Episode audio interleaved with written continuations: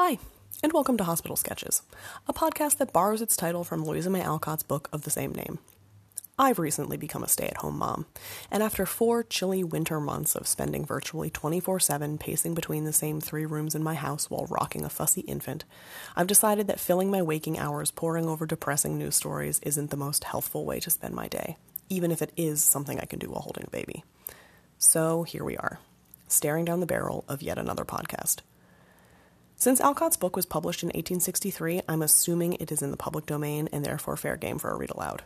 So, in this podcast, I will be merging my two favorite things reading books and researching historical context.